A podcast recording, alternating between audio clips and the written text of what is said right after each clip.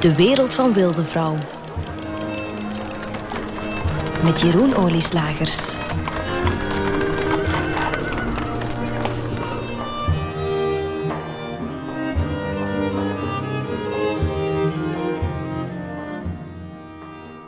Wilde Vrouw begint chronologisch, mijn roman Wilde Vrouw begint chronologisch in 1561.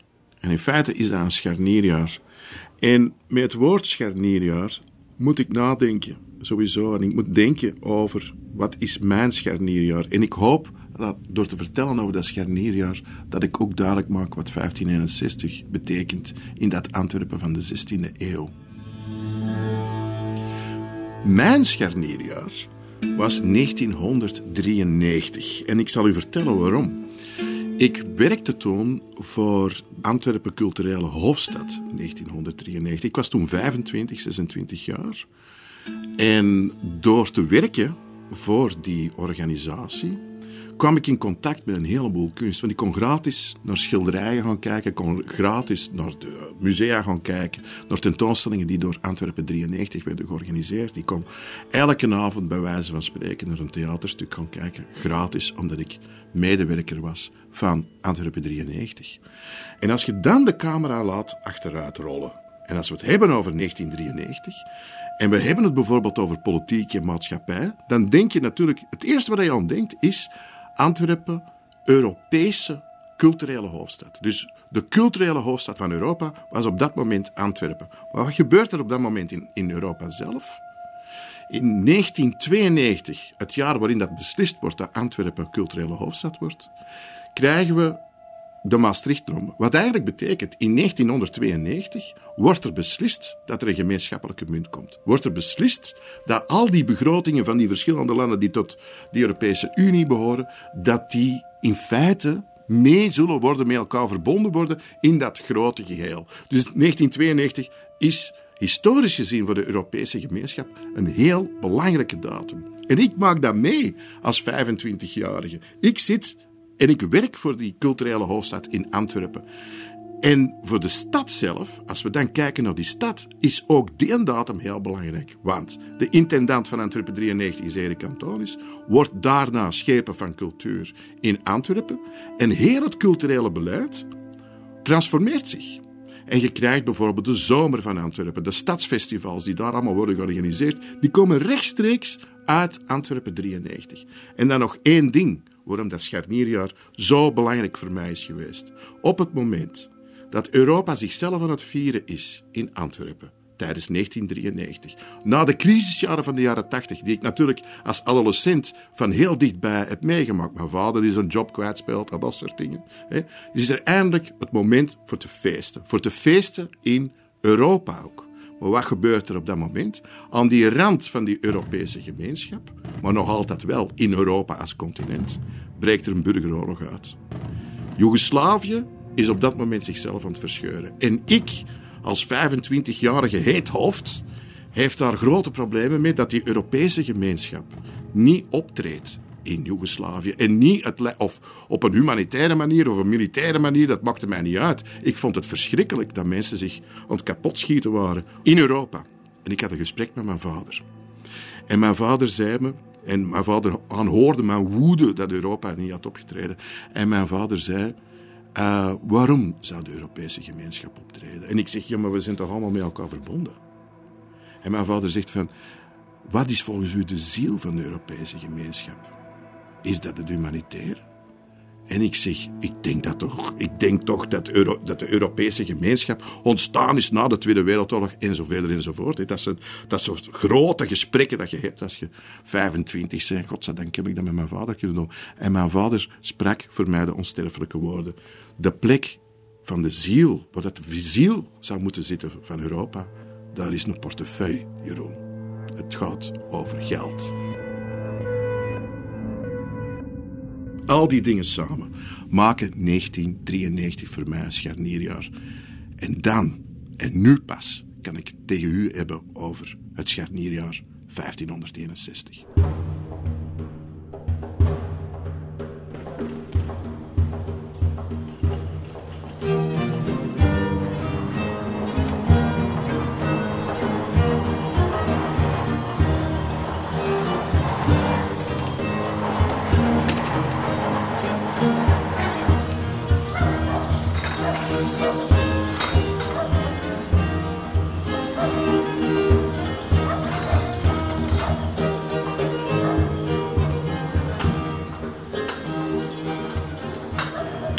Dus dat jaar 1561 is een kantelpunt in de Nederlanden.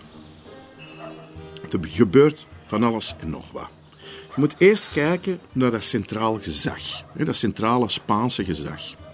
Dat gaat niet enkel over uh, taxen heffen, het gaat niet enkel over geld, het gaat zelfs niet noodzakelijk ook over macht. Het gaat natuurlijk ook over religieuze opvattingen. De 16e eeuw is een kruidvat op dat moment.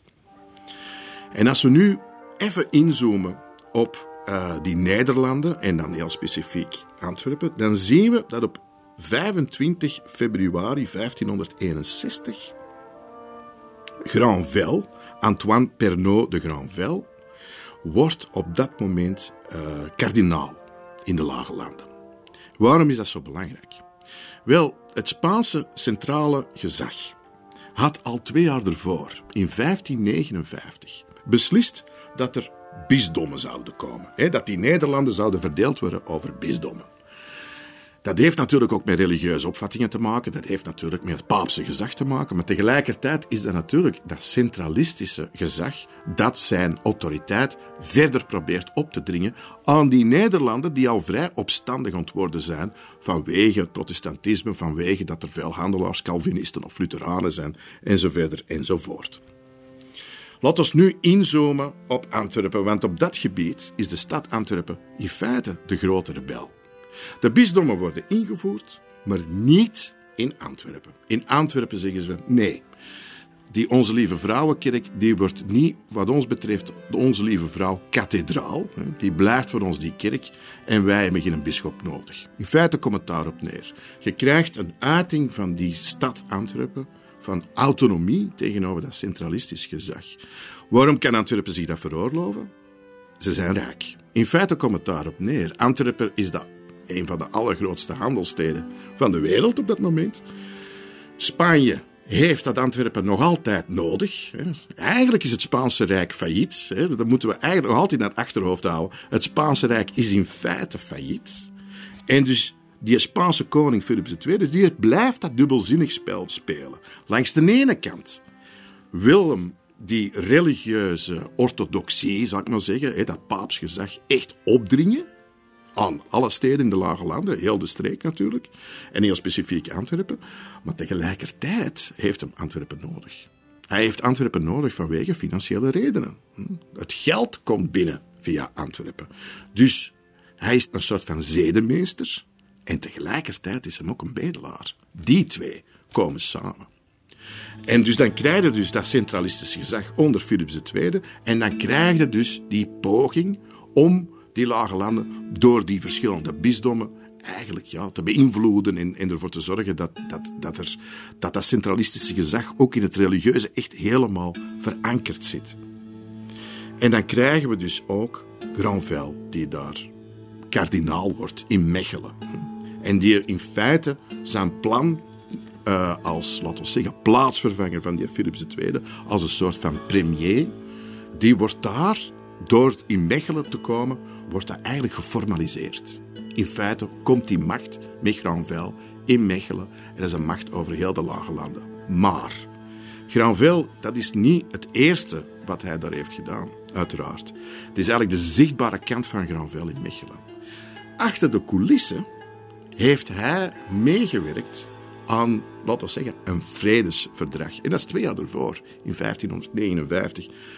Ik heb al verteld in de vorige aflevering dat, uh, dat je Granvelle eigenlijk kunt vergelijken met een fixer. Het is iemand die dingen regelt.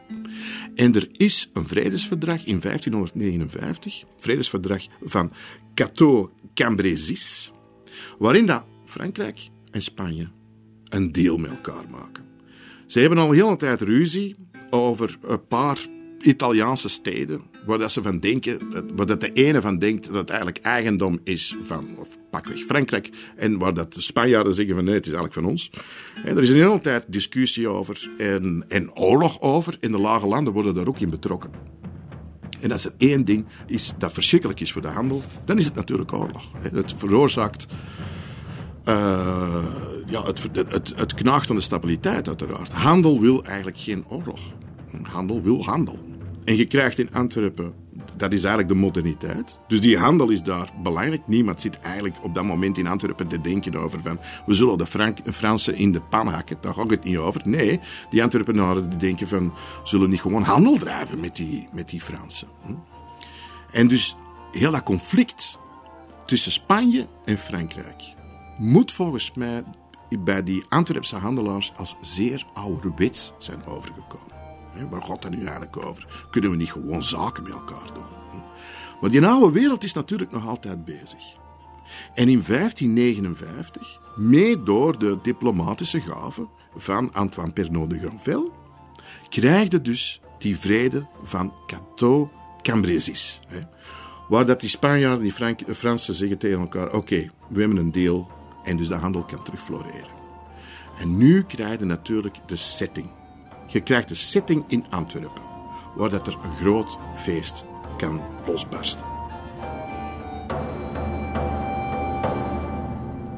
En tegelijkertijd, en dat is natuurlijk ook interessant, hè, dus langs de ene kant is er die feeststemming. Denk aan wat ik zei over 1993. Ik was wel degelijk aan het feesten tijdens dat jaar. Langs de andere kant was ik ook echt en oprecht verontwaardigd over de oorlog in Joegoslavië. Die twee, die dubbelzinnigheid, uh, die was bij mij zeer aanwezig. En als we, als we inzoomen op Antwerpen, of daar in Antwerpen blijven, en we hebben het over, ja, oké, er komt vrede en we kunnen terug die handel vieren, maar tegelijkertijd is er natuurlijk een ontevredenheid die ontgroeien is. Die ontevredenheid heeft met politiek te maken. Meer en meer wordt het politieke belangrijk in het leven van die Antwerpenaar in die 16e-eeuwse stad. Het was rond deze periode dat de stad echt begon te veranderen. Er werd minder gelachen. Steeds meer klanten wilden het hebben over politiek, over het stadsbestuur en over Spanje, in plaats van over wijven en vertier. Vroeger waren de corrupte Norbertijnen van de Sint-Michielsabdij een bron van amusement. Ze deden zich te goed aan drank en hoeren, waarbij men vaak de wijven kon horen gillen tot buiten. Nu bleef over hun gedrag slechts de woede over. Het was de lach, de grol, de scherts die voordien nog veel aanvaardbaar had gemaakt. Het was de honing bij de bitterheid, de zalf op de wonden, maar ook de slaap van de goedzak op het gras, met zijn vingers gevouwen op zijn buik en daarom wat lafhartig. Maar, laf of niet, een stad met een wegkwijnende lach verloor wat van haar temperament. Wat betekent dat dat uh, Antwerpen een bisdom wordt? Hè? Want daar komt het eigenlijk op neer. Wat, wat gebeurt er dan? Wel, dat wil dus zeggen dat onze lieve vrouwkerk, waar de Antwerpenaren zo trots op zijn, dat die Onze Lieve Vrouwkerk een Onze Lieve Vrouw kathedraal wordt. Dat is al één. En dat je dus natuurlijk een religieuze macht heel aanwezig krijgt in die stad. En daar zijn die Antwerpenaren het natuurlijk niet mee eens. Die, de, de, de, rebellie begint op dat moment. Vanaf het moment dat die bisdommen worden geïntroduceerd, zeggen die Antwerpenaren niet mee ons. En ze sturen dus een delegatie naar Spanje met drie man die naar Spanje gaan en die zeggen van kijk, uh, wij willen die bischopszetel niet. dat is toch wel, dat is al wel iets. Dat is een handelsstad. Hè? Dat, ze zijn onderhorig, ze zijn, ze zijn eigenlijk vazallen van dat uh, centralistische Spaans gezag. En die gaan echt naar die koning om te zeggen van ja, daar hebben wij geen goesting in. Wat dus ook niet gebeurt. Dat is dus het straffen ervan. Dus het is te zeggen, die bischopszetel die wordt niet afgeschaft, maar die wordt uitgesteld. Dat is heel duidelijk. Hè? Het tweede beeld natuurlijk je gezichtsverlies. Daar komt het eigenlijk op neer. Dus je zegt van, kijk, het zal er ooit van komen, we gaan dat nu niet invoeren. Resultaat, die Antwerpenaren doodgelukkig. Want je krijgt natuurlijk dat soort sfeer dat, uh, ja, je stuurt drie mensen naar uh, Spanje om te onderhandelen met het grootste gezag uh, dat daar op dat moment present is, de koning zelf. En je behaalt in feite een overwinning. En met die overwinning keren die Antwerpenaren terug. En is die stad natuurlijk doodgelukkig.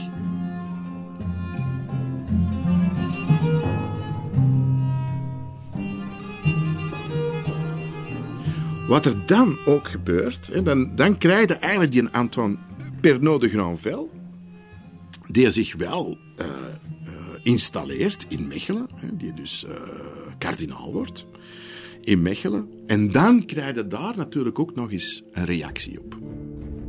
Hij wordt nu zo zichtbaar, Granvelle wordt nu zo zichtbaar in die lage landen, dat er natuurlijk satire en protest komt. Want hij ja, werkt voor de gehate Spanjaarden of het gehate centralistische gezag.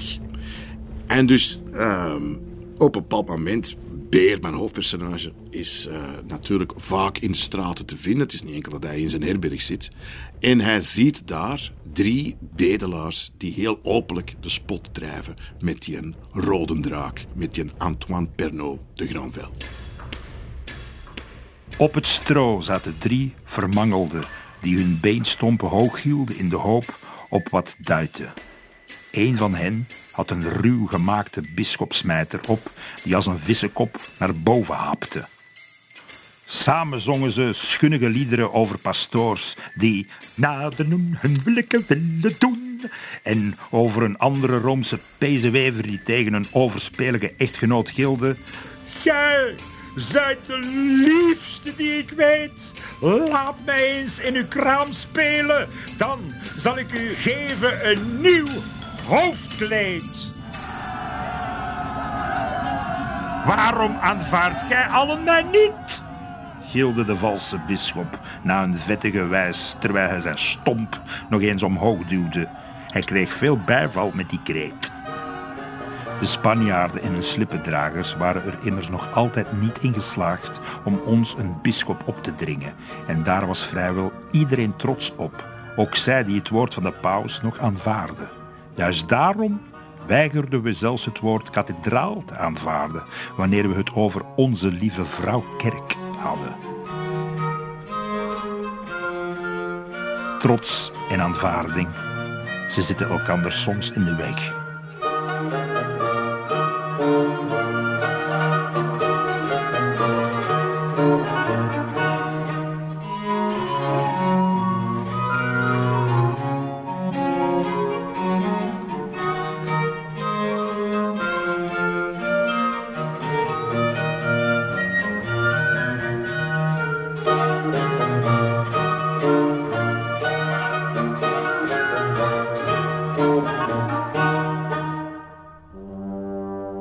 De wereld van Wilde Vrouw met Jeroen Olieslagers.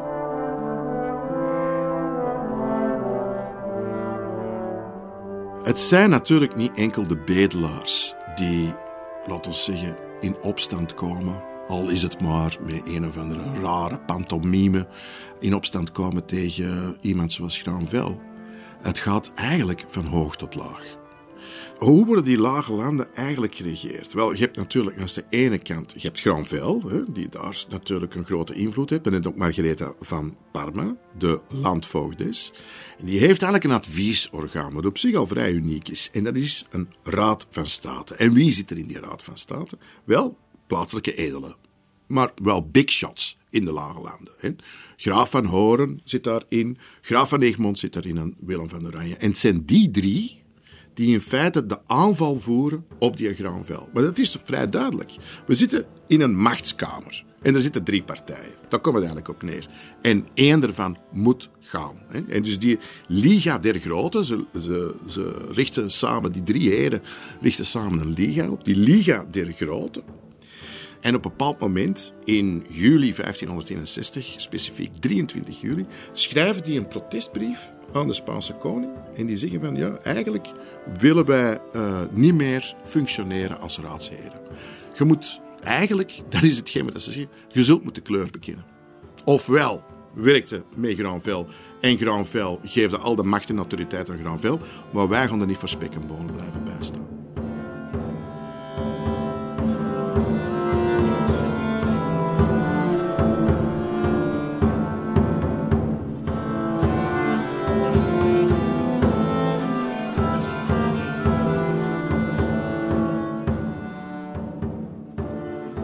In dat driemanschap, hè, uh, Egmond, Van Horen en Willem van Oranje, is natuurlijk die laatste heel interessant. Willem van Oranje is sowieso een heel interessante figuur.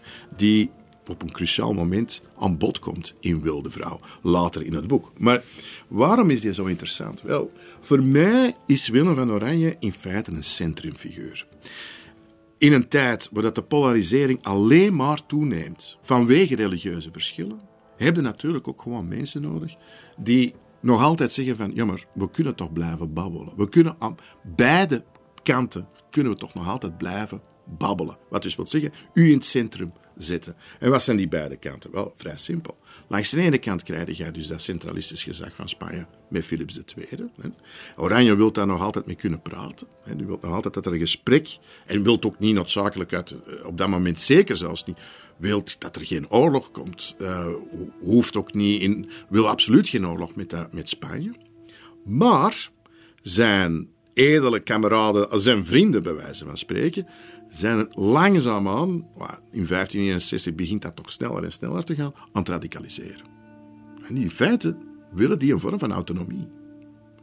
En die willen natuurlijk ook dat iemand zoals Oranje mee het speerpunt wordt van die oppositie tegen dat centralistisch gezag. Maar Willem van Oranje is een bekende aan het Spaanse Hof. En, het, en, en de vader van Philips II, keizer Karel, heeft Oranje echt beschouwd als een vertrouwenspersoon.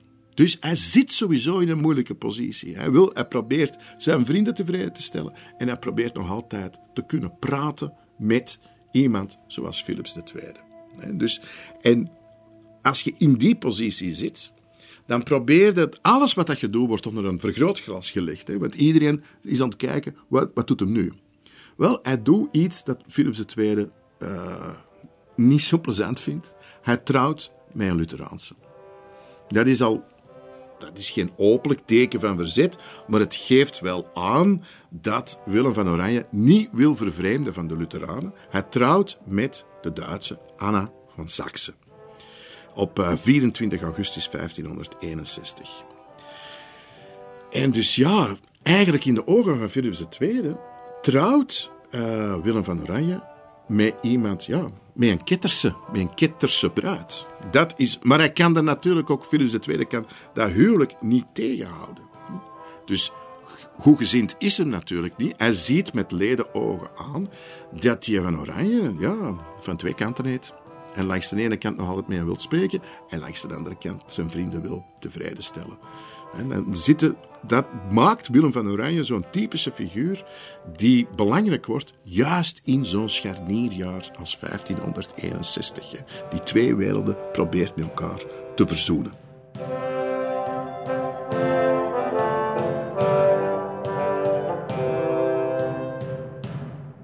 Dus die openlijke vorm van rebellie, want dat was het tenslotte. Hij trouwt niet met de minste, hij trouwt met Anna van Saxe, met een huis dat behoorlijk veel macht en kracht heeft binnen die protestantse wereld. Ook een van die speerpunten van die protestantse wereld.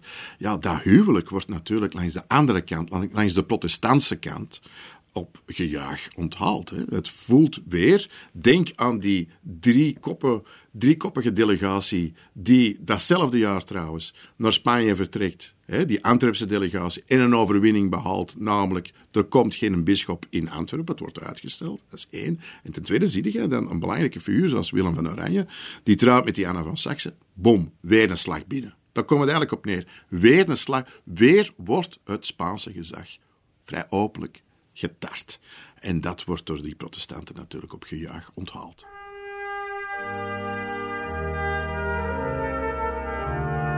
Op lokaal niveau voelen die gereformeerden zich gesterkt. Hè? Bijvoorbeeld in Antwerpen, en dat is de allereerste keer dat dat gebeurt, wordt er een verzoekschrift opgesteld, officieel, en dat wordt aan de stadsmagistraat afgegeven. En wat staat er in dat verzoekschrift?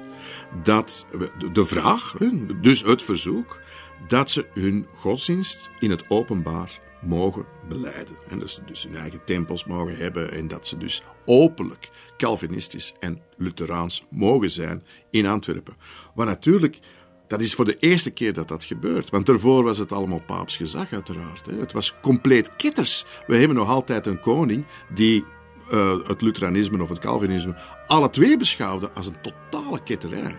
En nu krijgen dus die gereformeerden die genoeg zelfvertrouwen hebben om te zeggen van mogen wij onze godsdienst openbaar beleiden.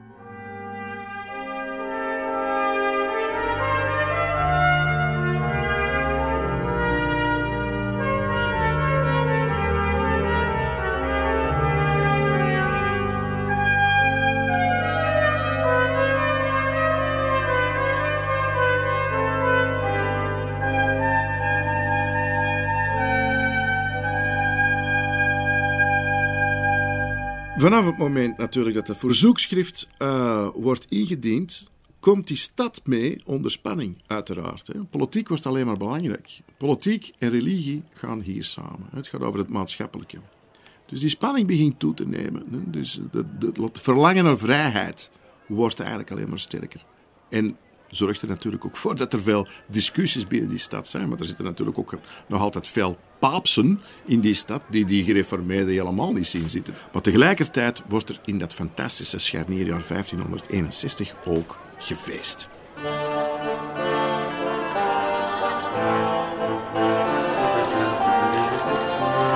De laatste keer dat de fortuinbrengende schelde en alle deemoed werd gevierd, was tijdens het nog tamelijk plezante jaar 1561. Ach nee, natuurlijk ging het niet over dankbaarheid. Hij was het vieren allerminst deemoedig. Enkel priesters zeggen zulke dingen in hun preekstoel en gebruiken daarvoor woorden die zelfs een vroom mens doen verlangen naar de bedstee. Er werd niet gefeest uit dankbaarheid voor het moederlijke water dat leven brengt, maar uit grote opluchting dat er eindelijk wat vrede heerste tussen de Spanjaarden en de Fransen en vooral dat de handel dus weer kon floreren, ondanks de schuld die de Spaanse koning bij velen had openstaan. Koninkrijken wanen zich rijk door het voeren van oorlog. Steden, gelijk het Antwerpen van weleer, zagen profijt in vrede. Geldzucht is wat stad en koninkrijk verbindt. Het zijn schouwtonelen die zoveel jaren later hun ware betekenis lijken te willen prijsgeven en de vervoering van de wijsheid brengen, gelijk je u te goed kunt doen aan een rijpe wijn uit een vat in uw herbergkelder dat je jaren uit het oog waart verloren.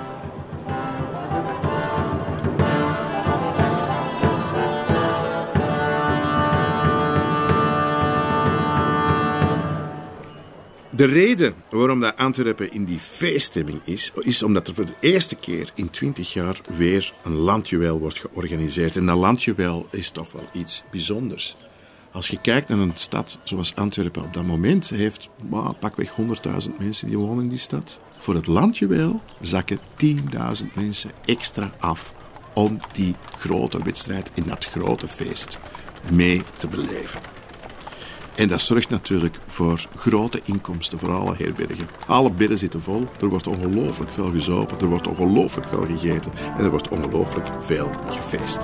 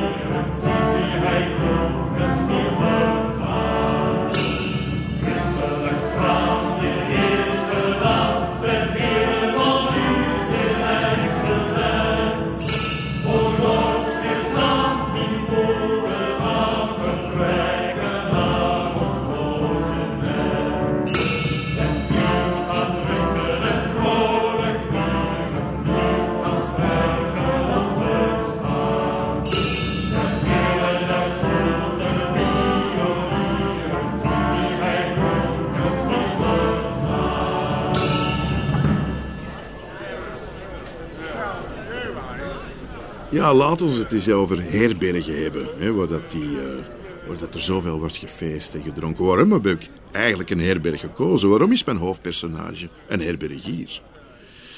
Want het had net zo goed een andere figuur kunnen zijn. Ik zocht als schrijver een plek waar dat er heel veel verschillende werelden elkaar zouden ontmoeten. En in Antwerpen in de 16e eeuw was dat bij uitstek in een herberg. Daar kwam iedereen elkaar tegen. Dus perfecte locatie voor een roman die het heeft over de 16e eeuw in Antwerpen. Dat is één. Maar twee, er bestaat een heel merkwaardig document en dat heet het Mandement van Bacchus. En in dat Mandement van Bacchus is eigenlijk een, dat is niet zoveel, uh, dat is nauwelijks een paar bladzijden als, als drukwerkje in 1580 verschenen. En wat wordt daarin beschreven? Ja, herbergen.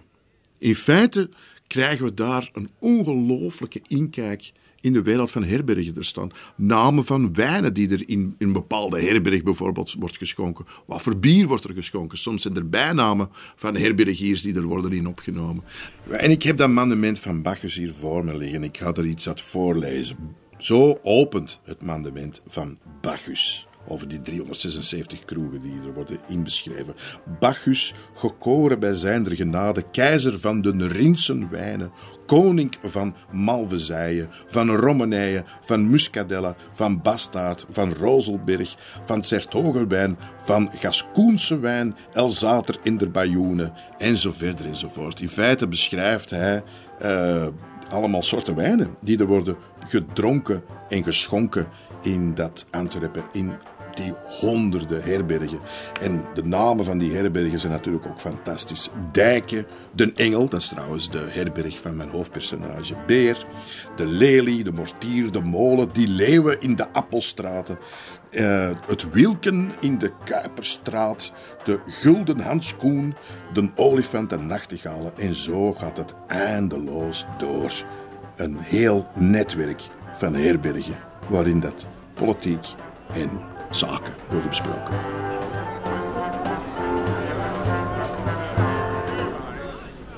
Ja, wat zo opvalt aan die 16e-eeuwse herbergen in Antwerpen is de pure kwantiteit en kwaliteit van wijnen en bieren. Er waren herbergen die bijvoorbeeld uh, reclame maakten van het feit dat ze Elzasser wijn hadden, of, of Spaanse wijn hadden, of Griekse wijn, en zo verder enzovoort. Er was veel meer keuze op dat vlak. Antwerpen was niet noodzakelijk een bierstad. Antwerpen was een wijn- en bierstad, waar je ongeveer ja, heel de wereld kon proeven, bij wijze van spreken, in de vorm van wijn of bier.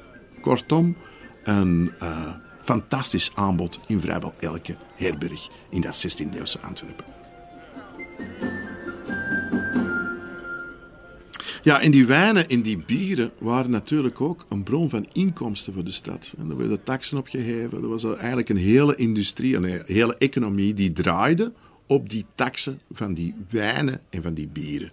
En dan hadden een magistraat, was ook heel belangrijk, dat die magistraat moest altijd worden uh, uh, betrokken bij het schenken van wijnen of bieren, want het was hij die één proefde, de kwaliteit controleerde en vervolgens tegen de herbergie vertelde tegen welke prijs dat deze wijn kon worden aangeboden. Dus je krijgt die wijnen en die bieren zijn niet enkel voor het vermaak, die zijn gewoon een hele belangrijke vorm van inkomsten. Als bijvoorbeeld de Spaanse koning uh, meer geld wilt ontvangen van de stad Antwerpen, een van de eerste dingen die ze deden was de accijnse op die dranken juist verhogen, zodanig dat die Spaanse koning tevreden was.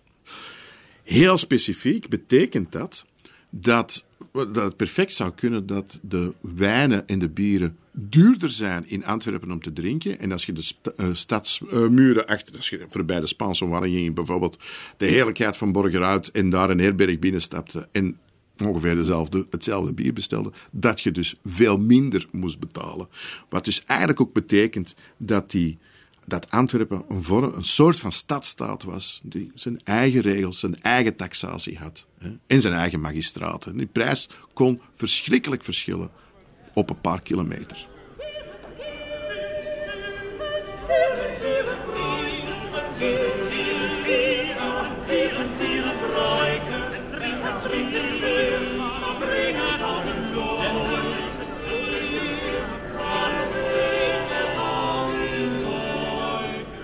Als we het hebben over herbergen en als we het hebben over bieren en wijnen, dan hebben we het ook over dronkenschap.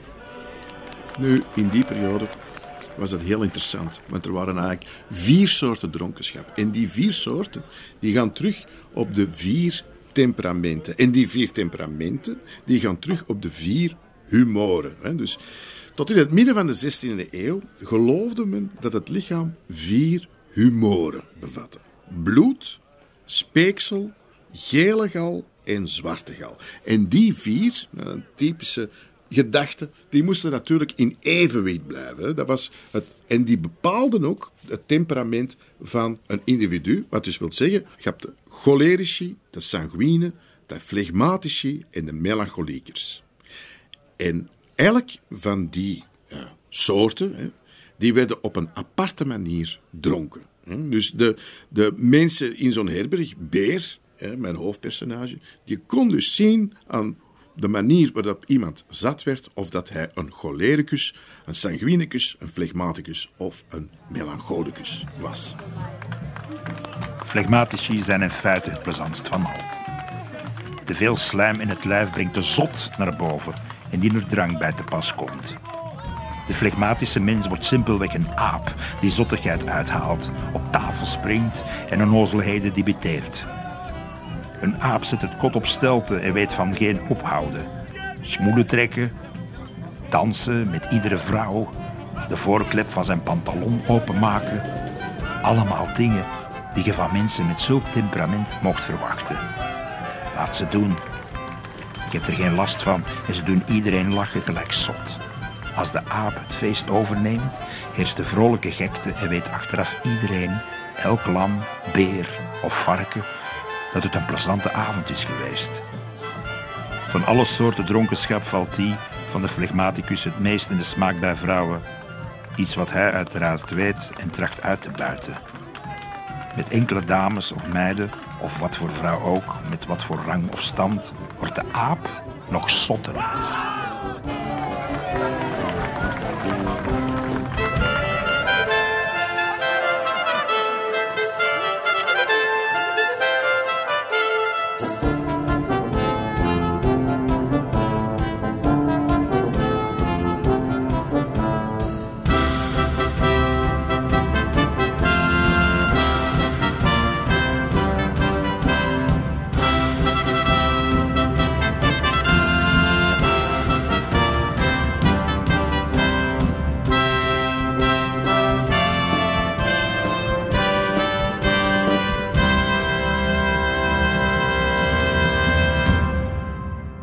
Een herbergier is altijd een observator. Een goede herbergier is ook een grote psycholoog. In feite heeft hij, kijkt hij ook constant naar zijn publiek. Hij, schat in feite zijn klanten in. En Beer is, een, ja, is daar geen uitzondering in. Beer is iemand die naar die wereld kijkt en de wereld die zich aandient in zijn herberg. En hij schat voortdurend mensen in. En hij probeert natuurlijk ook al voortdurend te kijken wat voor positie dat die innemen in die samenleving. En, en bovendien, en dat mogen we niet vergeten, die herbergiers in die tijd, dat waren eigenlijk de netwerkers puur sang. Dat waren de mensen die werelden met elkaar in verband brachten. En Beer uh, is daar geen uitzondering in. Dus je moet je voorstellen dat uh, bijvoorbeeld een landjuweel of wat ook, dat vanaf het moment dat het wordt georganiseerd, krijg je handelaars uit heel Europa, bij wijze van spreken, die zich aandienen, die er sowieso komen om zaken te doen. En zo'n herbergier is iemand die die mensen in verband brengt met bijvoorbeeld, die brengt die naar de beurs, die introduceert die bij bankiers, die zeggen, ah, ik heb geld nodig voor dit of voor dat. Wel, de herbergier wist meestal de toegang tot die werelden. Je hebt de scheepsverzekeraar nodig. De herbergier wist meestal wel wie dat de meest betrouwbare scheepsverzekeraar was. Om als buitenlander in die stad te overleven, hadden in feite herbergiers nodig die u gewoon hielpen bij het zaken doen. Dus heel die positie van een herbergier, hè, dat is eigenlijk de leerschool van die herbergier. Een herbergier moet weten wanneer dat er, uh, als er drank in de man is, dat die een man bijvoorbeeld uh, ruzie, een ruzie gaat beginnen, of zal overgeven, of de, of, of de sfeer zal verzieken. Heel die kennis, dat inschatten van mensen, Wel, dat is iets dat Beer in mijn boek Wilde Vrouw doorgeeft aan zijn zoon Bart. In feite is dat de leerschool van de herbergier. Die vier temperamenten uh, inschatten, kijken naar die mensen en ook beseffen dat een herberg een belangrijk deel uitmaakt van die samenleving. En dat je eigenlijk als, als herbergier voor een stuk uh, ervoor zorgt dat er een evenwicht blijft in die wereld. En dat is de les die uh, Beer aan zijn zoon Wart geeft. De enige les in feite die voor hem essentieel is. Gie zoten en de zotenekes, gie meisjes al zo net. Al zie die zot van zenekes, gie hoort toch al te met. En wat dingen dat u let, gie klappaards en de klappijen, die haren klippel breien en die de zotte man leien. In wilden met ons rijen, gezellige wacht u gie. Als die bonen bloeien, gie komt hem veel te. Gie jongers van kwade leuke, u zelf een kwalijk besteed. Gie hebt al van den reuken veel meer wel de hand die u weet. U is een deel gespeed, al zie die van boven een dikke. Gie maakt u zelf een rieke, al dan hebt die bed nog tieke. Geen kent nou is gelieken, u hoort alles samen vrij. Als die bonen bloeien, gie komt hem veel te wie. Achtken en de Nelleke die met een koers berookt. Bezoeken aan kapelleken, al daar mijn kermessen houdt. En de zopa je ziet een zot, Hanneken en de Lieske. Ze zingen gelikke sieske, ze volgen met een rieske. Dan gaan ze met een wiesken en spelen gingen ze. Als die bonen bloeien, hier komt hem veel te wie. Dan is er menig polleke zo aardig op den tree. Ze dragen een zilverdolleke, een mesken fraai van snee. En de bonte kanierken mee, dan trouwen ze een motteke. Of een gebroken poteke, ze dorten zo lief in trotteke. Men vindt zo menig zotteke, al zeggen die lieden vie. Als die bonen bloeien, hier komt hem veel te wie. Je zotten stif in de kaken, die roeren haren duim. Men zal haar twee oren maken, haar kaken zien al zo ruim. En je zit zo vrij en slim, je trekt de stief die schute. Die blazer die is lang, uw keel is wit, uw voet is mank. Als ik lepel heeft zijn zwang, hoe ritterlijk fluiten ze bij. Als die bonen bloeien, hier komt hem veel te. Mans met witte kransen zit trouwen een jong wif. Die op twee krukken dansen, is dat niet een zot bedrijf? En haar leden zijn al zo stief, ze hebben haar kant verkeken. Flares in de in de treken, haar noos haar ogen leken. Zien konnen die vrouwen gebruiken, niet meer gepaaien vrij. Als die bonen bloeien, hier komt hem veel te bij. Een lamme dove poppen, een oud verhampeld vel. En die haar speten open om een jongen gezel. En geketeld u dat gelacht, uw lippen en de nu toten. Zie niet te zeer ontschoten, uw rompen en de nu toten. Uw fronsen zijn gestoten, nog pittige schort naar mij. Als die bonen bloeien, die komt hem veel te wie. Die monniken met groot hopen, die zat van wilden werd. Bagenen niet gelopen, boog haar de wit en de zwert. En allemaal kom meer werd, zie doen in koren hinder. Zodat die bastarkinder lopen hier en de kinder. Die broeder Jan de minder, mag het wie dat zie. Als die bonen bloeien, die komt hem veel te wie. Als die bonen bloeien, die komt hem veel te wie. De wereld van Wilde Vrouw met Jeroen Olieslagers. Het jaar 1561 is heel belangrijk voor iemand zoals Beer. Uh, er komen 10.000 mensen meer naar die stad. Hè. Er worden grote zaken gedaan. En dat landjuweel zit er natuurlijk helemaal... Dat een, in feite is dat een stadsfestival.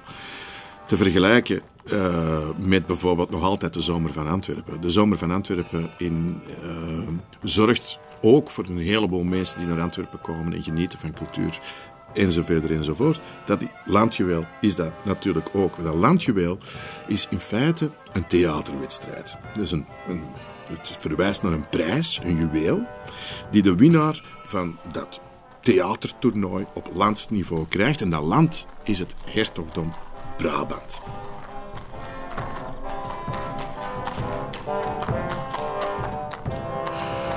Zo'n landjuweel bestaat uit verschillende delen. En die verschillende delen, uh, moet je voorstellen, mensen waren daar wel degelijk zeer bij betrokken. Heel die stad was daarbij betrokken. Een landjuweel opent dat toernooi tussen die verschillende uh, rederijkerskamers, hè, die, die, die theatervoorstellingen opvoeren of die in de openbare ruimte hun kunsten vertonen. Dat begon eigenlijk met één grote, fantastische stoet. Die op, in dit geval, zondag 3 augustus 1561 begint die stoet. En die stoet duurt 12 uur lang. Dus 12 uur lang meandert een hele stoet door de volledige stad, waardoor elke Antwerpenaar uh, kan kijken naar die verschillende rederijkerskamers die zich daar tonen.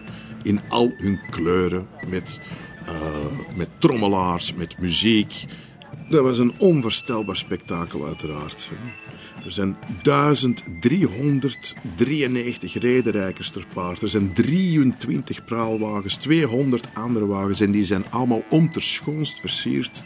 Uh, aangezien dat die stoet 12 uur duurde, uh, vanaf het moment dat de zon onderging, waren er toortsen. Het moet een onvoorstelbaar spektakel geweest zijn dat maar bleef komen. En de prestige zat er natuurlijk in om het uh, elke rederijkerkamer probeerde zich onterschoonst te tonen. Hè. Dat was het belangrijkste. En het thema van uh, die stoet en het thema uiteraard van de Atlantjuwel in het algemeen was uh, vrede uit jongsten verzaamd. Wat dus betekent de vreugde van het samen zijn. En waarom is er vreugde? Omdat er eindelijk vrede heerst. De praalwagens ontlokten kreten van bewondering. Daar leek een walvis een doorzichtige bol van pracht uit te braken, waarin bleke mensen zaten die naar ons wuifden. Daar zaten reusachtige goden en godinnen op een troon. Een gekroonde man had twee hoofden en gaf zijn zegen aan beide kanten. Een held hief het zwaard tegen een leeuw die luid brulde.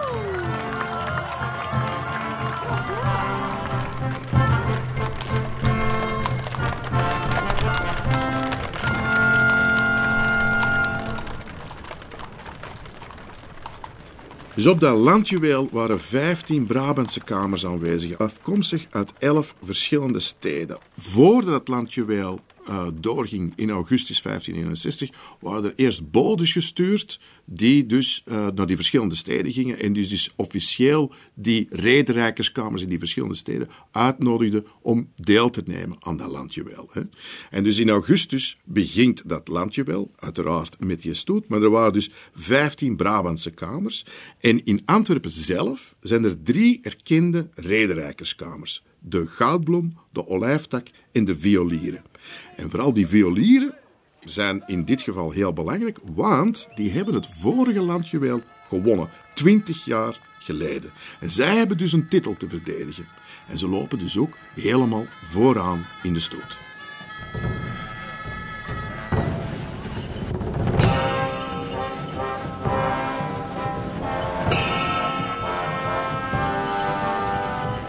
Tientallen lakeien gekleed in matrood bruinig wit en bleek violet, de kleuren van de violieren, stapte traag en plechtig op de maat van de trommelaars achter deze zot. Vooraan werd het houten blazoen gedragen dat aan de hoge heren zou worden gepresenteerd. Daarachter kwamen de vaandeldragers, de muzikanten die over de schapendarmen van hun vedel streken, omgeven door trommelaars die het ritme aangaven, de pages gekleed als Romeinen en de vieren ruiters. Daar reed de prins van de violieren, die ook lid van het schepencollege was. Op zo'n glorieuze dag hoopte hij met zijn plichtstatig gedrag genoeg ontzag af te dwingen, zodat we, al was het maar voor even, vergaten dat de mens wel eens zijn lusthof durfde te verfraaien met de inkomsten van taxen. Naast hem reed de hoofdman van de violieren, hij oogde met zijn baard gelijk een bijbelse profeet, gezeten op een prachtig paard, met zijn hand in zijn heup vlak boven zijn zwaard en met de teukels van zijn beest rond zijn andere hand gekneld. Hij straalde bij kans nog feller dan de Augustuszon. Gelijk een veldheer zonder veld, kuchte er iemand, want de hoge heren lachte men toen nog liever discreet uit, met een scheve grijns en een valse knipoog, alsof het verwende kinderen waren aan wier genade wij als vergoeilijkende ouders waren overgeleverd. De stoffen waarin deze groep van ongeveer 60 ruiters gekleed ging, waren van het allerbeste wat er op de markten kon worden gekocht. Ja, zij zaten diep in het vet, zoals de zot hun voorhield. Hier kwam eerst de lach en dan de ernst, niet omgekeerd.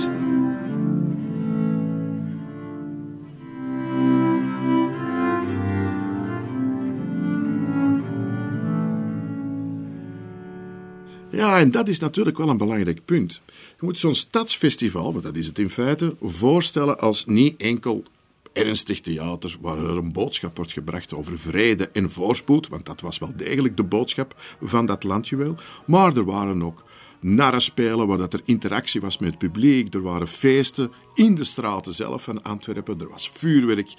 Kortom, Iedereen was bijzonder betrokken bij dat landjuweel. Het maakte niet uit van wat voor afkomst dat je had, of dat je rijk of arm was. Iedereen was betrokken bij dat landjuweel.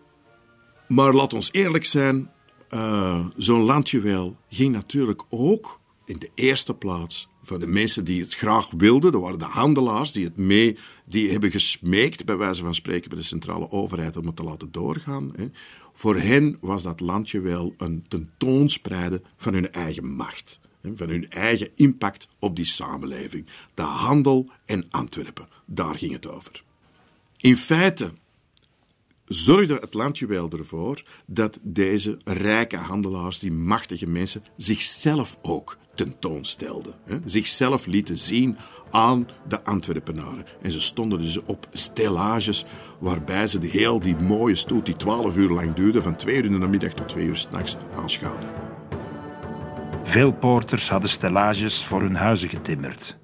De magistraten, schepenen en ander verheven volk zaten op een eigen staketsel voor het met enorme doeken aan het oog ontrokken stadhuis in aanbouw, waardoor al deze rijkelijk uitgedoste machthebbers personages waren tegen een achtergrond van rood fluweel en goudkleurige tafzijde klaar om net als de potsenmakers het publiek te verblijden met onnozele wijsheden en slimme zotternijen, met genoeg rumoer om het geluid van het rinkelen van onze munten in hun geldbuidel te verbergen of om een wind vanwege een slecht verteerd patrijsje te dempen.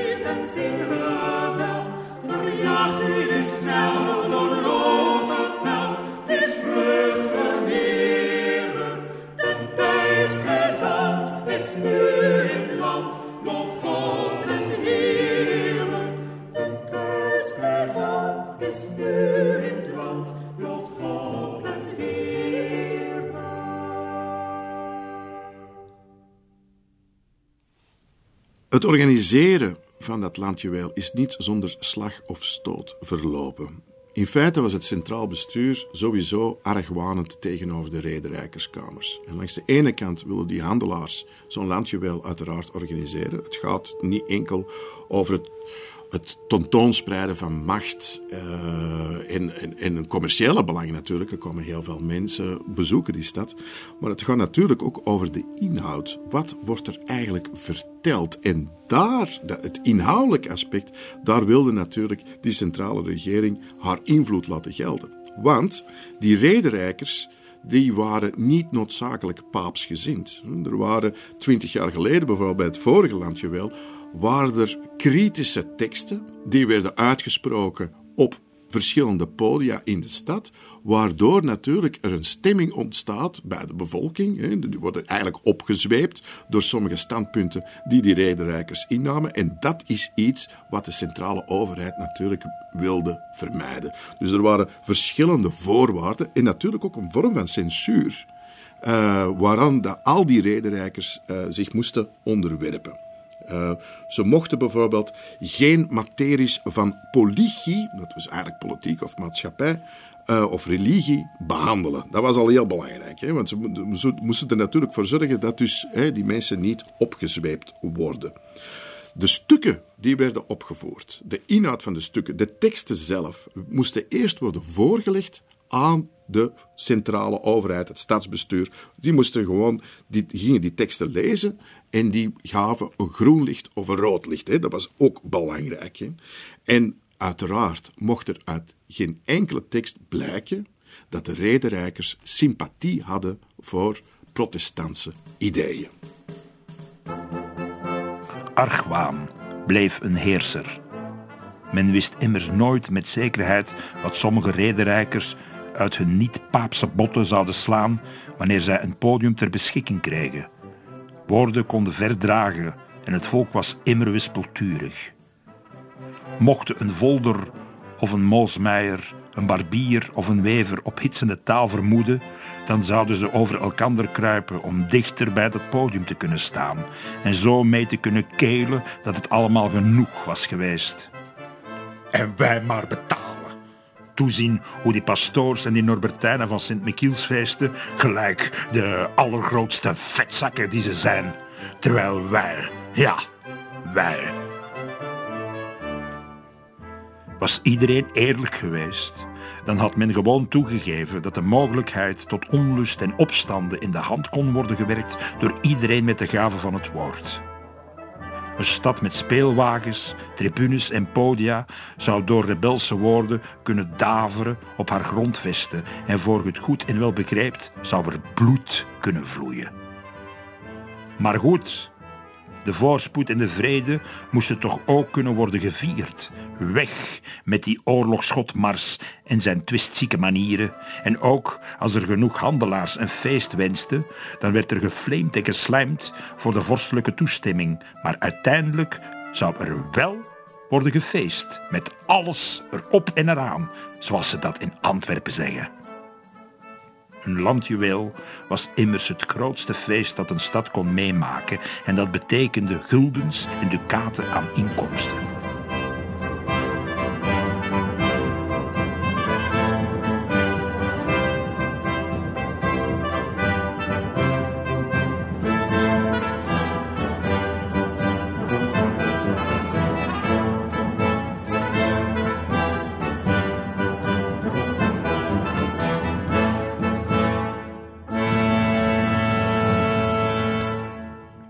Elke groep, elke rederijkerskamer had ook zijn eigen zot, hè, dus, of de nar, die met zijn grollen de aandacht op zijn kamer vestigde. En de nar van de violieren is in mijn boek Wilde Vrouw, uh, heeft hij de naam Duffel.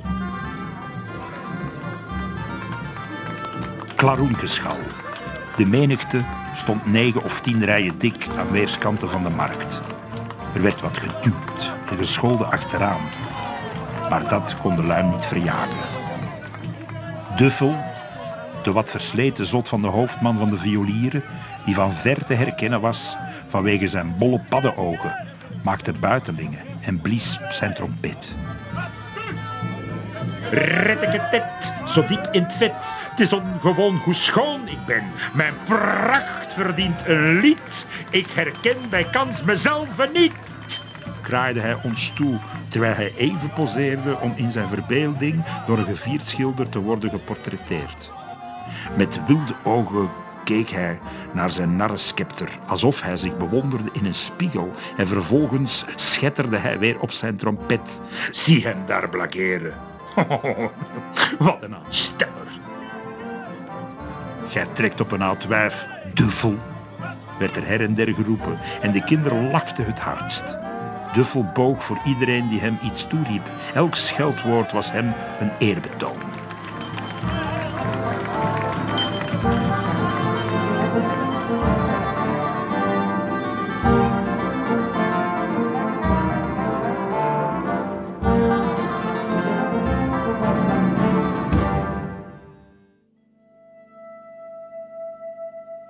Dus die stukken werden gecensureerd op voorhand, maar wat werd er dan eigenlijk wel gevierd? Wat werd er dan eigenlijk wel gezegd? Hè?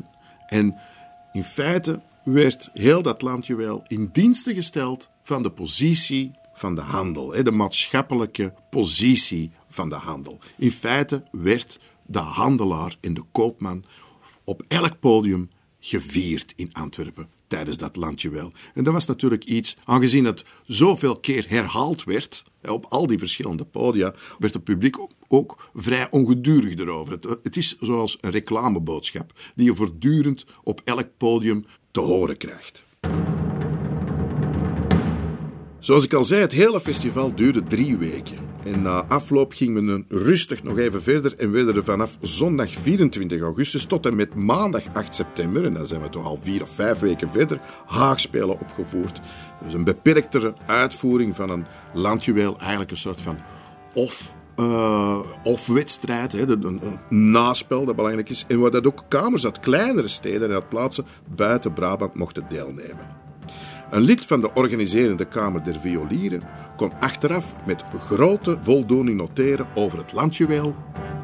Zo heerlijke feesten als men binnen Antwerpen niet het gezienen heeft gehad van alle de steden. Elk om het kostelijkste, terwijl kwalijk om te schrijven waren. Al zulke triumfen als er gedaan werd. Zo van spelen, vieren, factiën en de kostelijke banketten. Wie waren die rederijkers nu eigenlijk? Die rederijkers werden vooral bevolkt door personen uit de gegoede middenklasse. En als we het dan hebben over de violieren, de hoofdman van de violieren, die was tegelijkertijd ook buitenburgemeester. Dus de rederijkerskamers hadden natuurlijk ook een maatschappelijke verankering, een politieke verankering, hadden te maken met de macht van, uh, de, met de stedelijke macht. En een van die beroemde leden van die violieren heet Hans Frankert. Hans Frankert verschijnt in onze geschiedenis als een vriend van Pieter Breugel de Oude. We weten dat, hij, uh, dat zijn beroep Norenborger was, wat betekende dat hij handelde in Neurenberger waren, snuisterijen en producten van metaal of edelmetaal. En daar kon je in die tijd heel veel geld mee verdienen, uiteraard. En zeker in Antwerpen, want het was een soort van transitmarkt van de Neurenbergse producten en die waren gegeerd in heel West-Europa. Ze waren dan ook van uitzonderlijke hoge kwaliteit. Maar zo iemand als Frankert uh, was geïnteresseerd natuurlijk in het verdienen van geld, maar investeerde ook waarschijnlijk in kunst. En het is daarom dat die vriendschap met Pieter Bruegel de Oude zo'n belangrijke vriendschap was voor hem. Hans Frankert was een schone vent. Getrouwde vrouwen keken naar zijn ranke gestalte, zijn elegante houding en zijn blonde haren die rijkelijk vielen van onder een brede hoed gelijk naar gevogelte dat reeds uitgebeend en van saus voorzien direct hun mond in kon, mochten ze ooit aan zo'n zondige tafel worden uitgenodigd. Maagden ontweken zijn blik uit angst voor een fatale besmetting hunner schoot. Frankert schepte groot plezier in het aanmoedigen van losbandigheid bij vrouwen. Bij elke gewaagde schimscheut van hen lachte hij schalks, gelijk de kenner van het vrouwelijk geslacht, die hij onbeschaamd meende te zijn. Maar net zo goed had ik hem onder mannen al horen brullen dat wanneer de hen kraait voor de haan gelijk zot en de vrouw spreekt voor de man, dan doet de kok de hen beter in de pot en roost men de vrouw beter af met een pan. Geen vrouw die dat ooit van hem te horen heeft gekregen.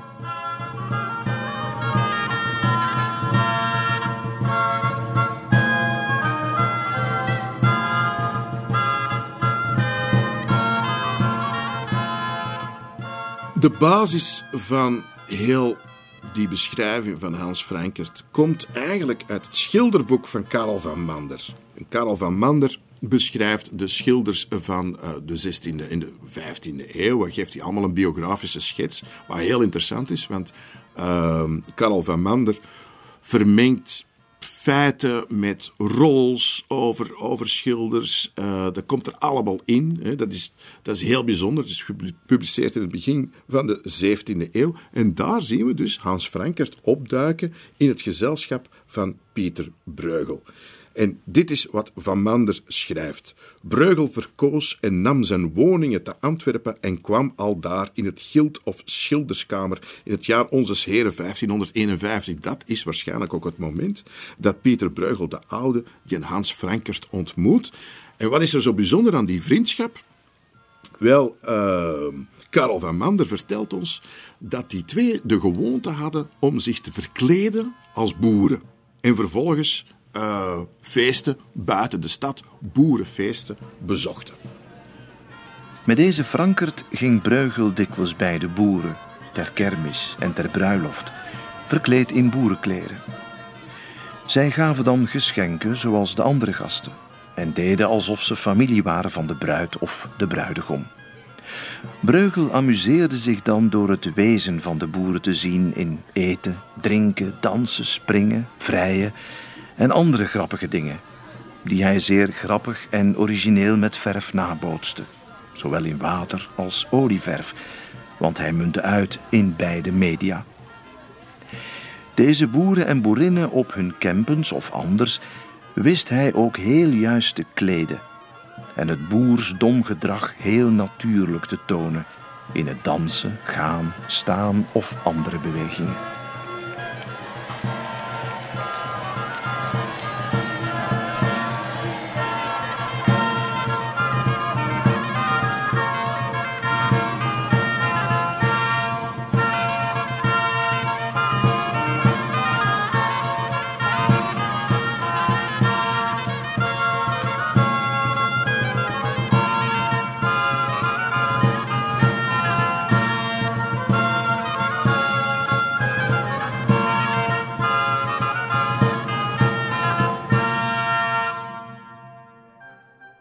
Ja, wat mij zo fascineert aan die periode is het samengaan met, tussen kunst en zaken. Die wereld loopt helemaal door elkaar. En op dat moment mogen we niet vergeten dat Breugel goede zaken doet in Antwerpen. Hij heeft op dat moment hij heeft een atelier in Brussel. Hij woont daar niet meer, maar hij komt natuurlijk verschillende keren terug naar Antwerpen. Waarom? Heel simpel, omdat er genoeg zakenmensen zijn die zijn werk hebben gekocht. Hè, die investeren in zijn kunst. Een van die mensen is bijvoorbeeld een handelaar zoals Nicolaas Jongelink, die tegelijkertijd ook, en dat vind ik ook altijd zo fascinerend, tegelijkertijd is hij ook belastingontvanger van Brabant en Zeeland. Hè, dus hij, in de tol op goederen die over zee binnenkwamen, daar verdiende hij ook geld mee. Maar tegelijkertijd is zo iemand ook een bankier. Hè. Buiten het feit dat hij zaken doet, is hij dus ook een bankier. En hij investeert in kunst. Want op dat moment, die opkomende handelsklasse, die wil uitpakken met kunst. Daarom zijn die kunstenaars voor hen zo belangrijk. En zijn persoonlijke vriendschappen met kunstenaars natuurlijk ook belangrijk. Iemand zoals Nicolas Jongeling bijvoorbeeld, heeft in zijn Hof van Plaisantie, dat is dus buiten, buiten de stadsmuren, die, wat dat Hof van Plaisantie is, daar heeft hij dus een kunstcollectie bij elkaar gebracht. En dan moet je dus voorstellen natuurlijk op een bepaald moment bestelt hij een schilderij bij, bij Breugel. Hm? Pak maar Breugel. En hij nodigt zijn vrienden uit voor een groot diner. En op een bepaald moment zal hij wel zeggen van... Goh, ik heb uh, in mijn kamer hiernaast een nieuwe Breugel hangen. En uh, zijn die mensen natuurlijk geïnteresseerd. En met een glas brandewijn kijken die naar dat schilderij. En die beginnen te discussiëren over de inhoud van dat schilderij. Dat was ook voor een stuk ook die functie van die kunst. Dat, uh, dat er iets op de muur hangt waar dat over kan gediscussieerd worden. En waar dat er ja, waar niet enkel kan over bewonderd worden, maar waar over kan worden nagedacht. Daar komt het eigenlijk op neer. Het nadenken over die schilderijen. Als een soort van conversation piece, zoals dat heet. En dat is natuurlijk iets anders dan kunst dat besteld wordt door, uh, laten we zeggen, door kerkvaders en, en, en, en door, een, door een hele religieuze klasse. En die, die, die, de functie van die schilderijen die verandert. De, markt wordt helemaal geopend voor die handelaars. En het is voor die handelaars dat met name Breugel vooral werkt. Ja, want um, als, we over Breugel, als we het over Breugel hebben, dan met onze blik denken we dat het een soort van autonome kunstenaar is, maar die, die, die werken voor zichzelf maakt. Maar dat is natuurlijk niet zo. Breugel werkte voor handelaars en uh, maakte deel uit van een netwerk van, van een heleboel uiteenlopende mensen. Een van die mensen is bijvoorbeeld de cartograaf Abraham Ortelius. We weten dat die twee ook een vriendschap met elkaar hebben gesloten. Uh, net zoals Hans Frankert. Hè. Die maken allemaal uit van één ja, kunstscène, maar één, één, één, groep van mensen. En in uh, mijn, mijn roman Wilde Vrouw bezoekt Abraham Ortelius uh, samen met mijn hoofdpersonage Beer bezoekt je het atelier van Breugel. Want daar op een schildersezel staat uh, een fantastisch schilderij, De Ontslaping van Maria. Dat uh, Breugel waarschijnlijk in 1564 heeft geschilderd in Antwerpen. En die twee, mijn hoofdpersonage Beer en Ortelius, stappen in het atelier om naar dat schilderij te kijken.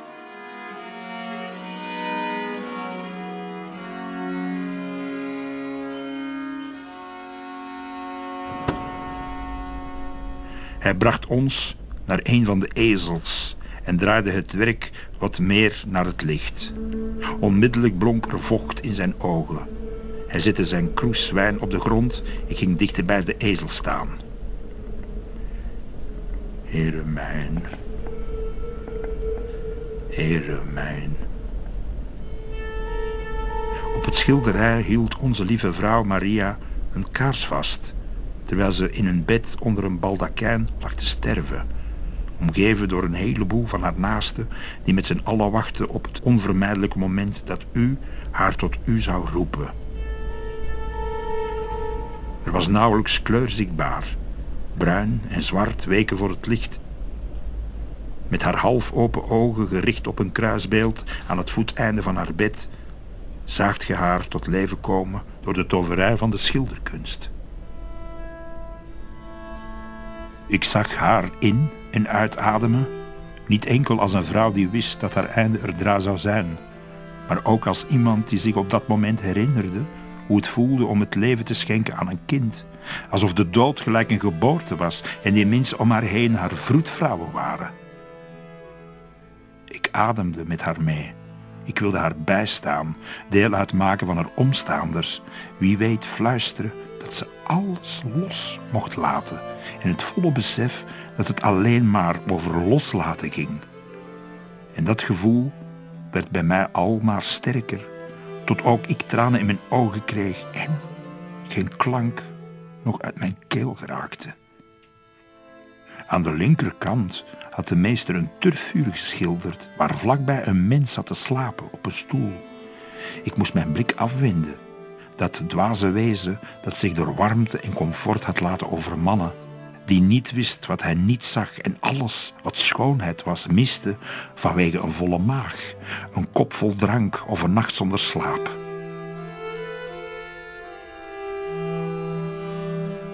De mens die aan het slapen was, was ik. Ik zag geen kloot van wat me omgaf. Geen mirakel, geen ultiem bewijs van liefde voor het leven of liefde voor u drong mij binnen.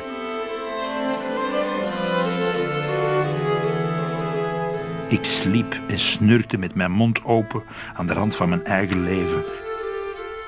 Gelijk een kluchtfiguur. Hoe deed zo'n schilder dat?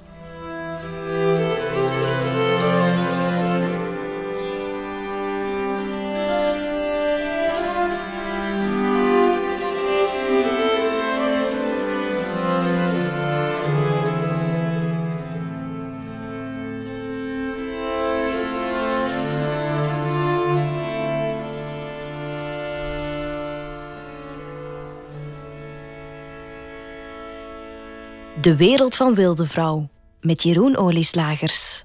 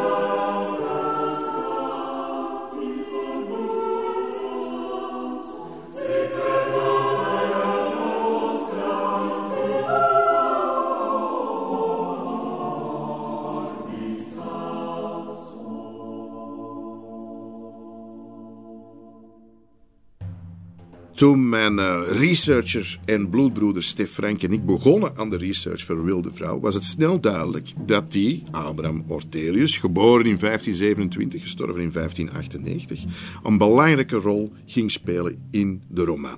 De cartograaf en handelaar in prenten was immers een man die een uitgebreid netwerk had en voor een romanschrijver is zoiets uiteraard handig, want al die personages kunnen door hem worden geïntroduceerd en de manier waarop hij die gebeurtenissen om hem heen beschouwde was ook enigszins bekend. En dat weten we door de brieven die hij heeft geschreven. Zijn grote kennis en nieuwsgierigheid wat zowel het verleden als de fascinerende, op dat moment nauwelijks ontgonnen werelden buiten Europa betreft, maakt van die Ortelius een gids. Wat deed die Ortelius nu eigenlijk? Hij verkocht kaarten, boeken en antiek en hij reisde door heel Europa. En zijn vrienden omschreven hem als een antiquaar vanwege de verzameling die hij in de loop van de jaren bijeen heeft gebracht. Dat was overigens een nieuwigheid in die tijd. Intellectuelen die een bibliotheek aanvulden met allerlei zeldzame objecten, artefacten van over heel de wereld, bodemvondsten waarvan ze de waarde en betekenis trachten te begrijpen.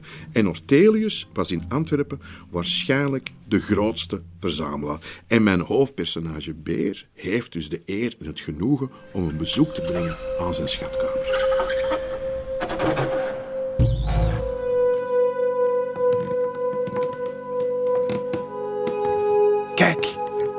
Naar dat schild van dat monsterachtig beest. Gelijk een geharnaste is zo'n gordeldier. Zie hier een opgezette krokodil. Voel eens aan deze merkwaardige schelp die me voor de kust van Indië heeft aangetroffen. En dit is een stuk koraal uit het zuiden van de Middellandse Zee. Dat zijn toch fabelachtige kleuren die een mens doen dromen. En wat vind je van dit zaterkopje uit de tijd toen Ovidius zijn verzen schreef? Men ziet de vrouwen en de mannen uit die tijd al kronkelen op het geluid van panfluiten en trommels, dansend bij een vuur, niet waar? En dit is mijn pronkstuk. Een offertafel uit Egypte, duizenden jaren oud, bezaaid met de meest mysterieuze tekens. Voelt je die kracht? Wie dat ontcijfert, spreekt rechtstreeks met deze mensen hun goden. Met Horus, Ra, Osiris en zelfs Set, hun bewaker der duistere kant. En dit is nog niets, vriend Beer. Dit is een bescheiden collectie, die niettemin al een groot deel van onze wereld weerspiegelt.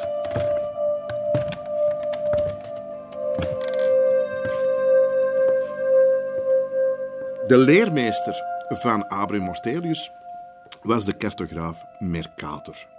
Maar Ortelius wordt echt beroemd omdat hij de Theatrum Orbis Terrarum uitbrengt. Gesponsord door een Antwerpse zakenman, uh, geheten Gilles Hoofdman. En wat was die Theatrum Orbis Terrarum? Dat was de allereerste atlas. En dat is echt heel fascinerend, want die atlas zorgt er eigenlijk voor dat al de kennis van de grote, wijde wereld, buiten bijvoorbeeld Antwerpen, samenkomt in één formaat. Dus die 16e eeuwers konden voor de eerste keer in, ja, in één publicatie, zal ik maar zeggen, heel de wereld overschouwen. En dat moet toch wel fantastisch geweest zijn, omdat op dat moment ontsluit natuurlijk heel die wereld. Als we in die haven van Antwerpen zijn, en zoals ik al eerder zei, er was geen onderscheid tussen haven en stad. Hè. En je ziet al die dingen die binnenkomen vanuit al die verschillende landsgedeelten. Wel, dan krijg je een atlas en dan konden die mensen gewoon zien waar dat die dingen allemaal van kwamen en hoe groot dat die wereld eigenlijk was die hen omgaf.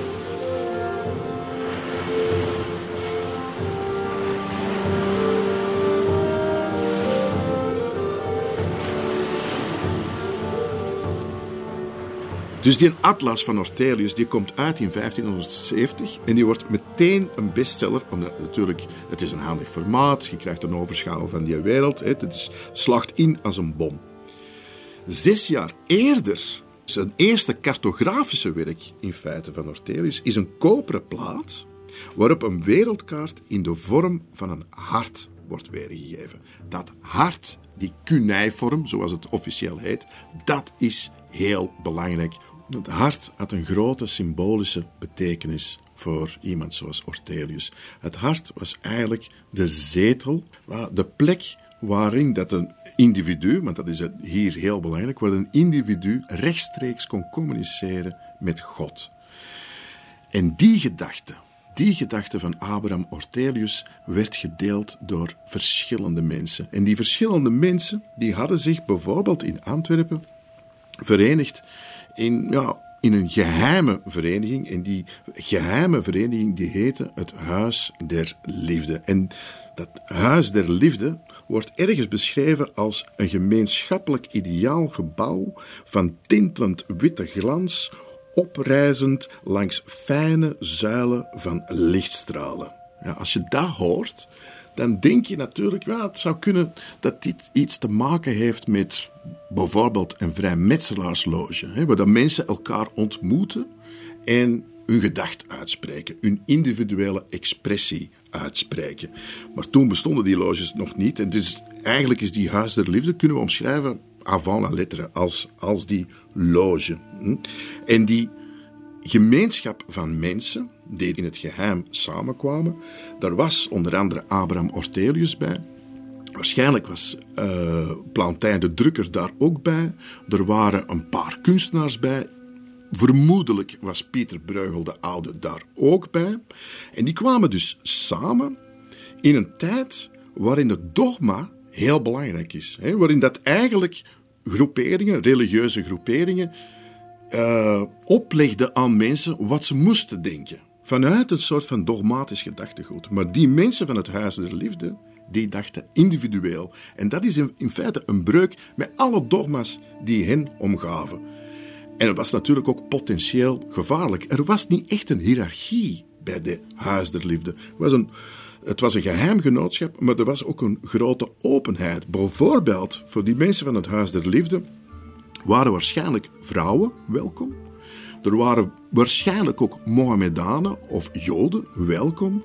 Zolang dat ze samenkwamen, praten ze in, op een hoogst individuele manier, denken wij, over hun religieuze expressie. En die religieuze expressie ging dus een rechtstreeks, probeerde een rechtstreeks contact uh, aan te gaan met het goddelijke. Waar komen die mensen samen in Wilde Vrouw? Wel, die komen samen in de herberg van Beer. Daar in het geheim organiseerden ze feesten en daar konden ze onder elkander hun vrije mening uitspreken. Ik ben geen mens die bijgeloof hoogacht, zoals je weet. Wat men weet, weet men. En wat men niet kan weten, heet duisternis.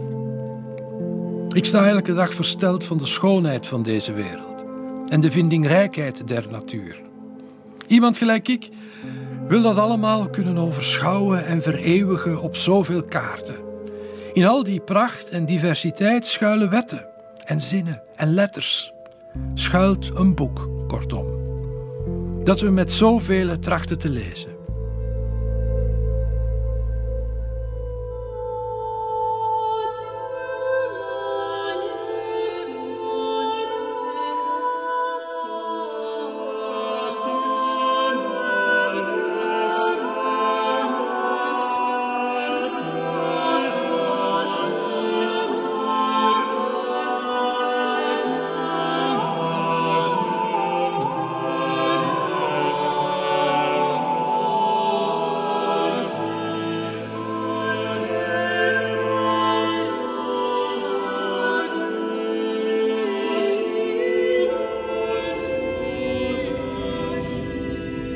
Niks is zeker wat deze raadselachtige beweging betreft. Wat hen verbond was alleszins een verlangen naar eenheid. En het is duidelijk dat zij geen aparte positie innemen in de 16e-eeuwse samenleving die ik in Wilde Vrouw beschrijf, maar eerder deel uitmaakte van ja, een gedachtegoed dat zich waarschijnlijk ook verspreidde, ook buiten Antwerpen, maar dat in Antwerpen zelf een belangrijke onderstroom vormde. Was dat verlangen naar die eenheid naïef? Misschien wel. Er is alvast één personage in Wilde Vrouw die, er, ja, die zijn bedenkingen heeft bij dat verlangen naar eenheid. Want je moet je voorstellen, er zitten ja, handelaars bij en die handelaars denken natuurlijk ook aan zaken doen. En dat was natuurlijk ook aanwezig in dat Huis der Liefde, volgens mij. Het was niet enkel ja, idealisten die hun individuele expressie belangrijk vonden, maar er waren natuurlijk ook mensen bij die aan zaken doen deden in datzelfde huis der liefde. En dan krijg je iemand zoals Hoefnagel, een handelaar, die zich daar, die kritische bemerkingen heeft over al die Schöngeister bij elkaar. Ik heb soms mijn twijfels over het gebrek aan realisme bij sommige van onze familieleden. Neem nu die kaartenmaker Ortelius met al zijn vredeswensen en luisteren naar elkander. Het is vroom, daar niet van. Maar is het, hoe zegt men dat zo rechtuit mogelijk, is het wenselijk? Handel met wie ook moet op de eerste plaats komen. Dat is mijn gedachte. En alle talent dat in onze familie zit, laat zich soms mennen door, tja, laat het ons toch maar goede bedoelingen noemen.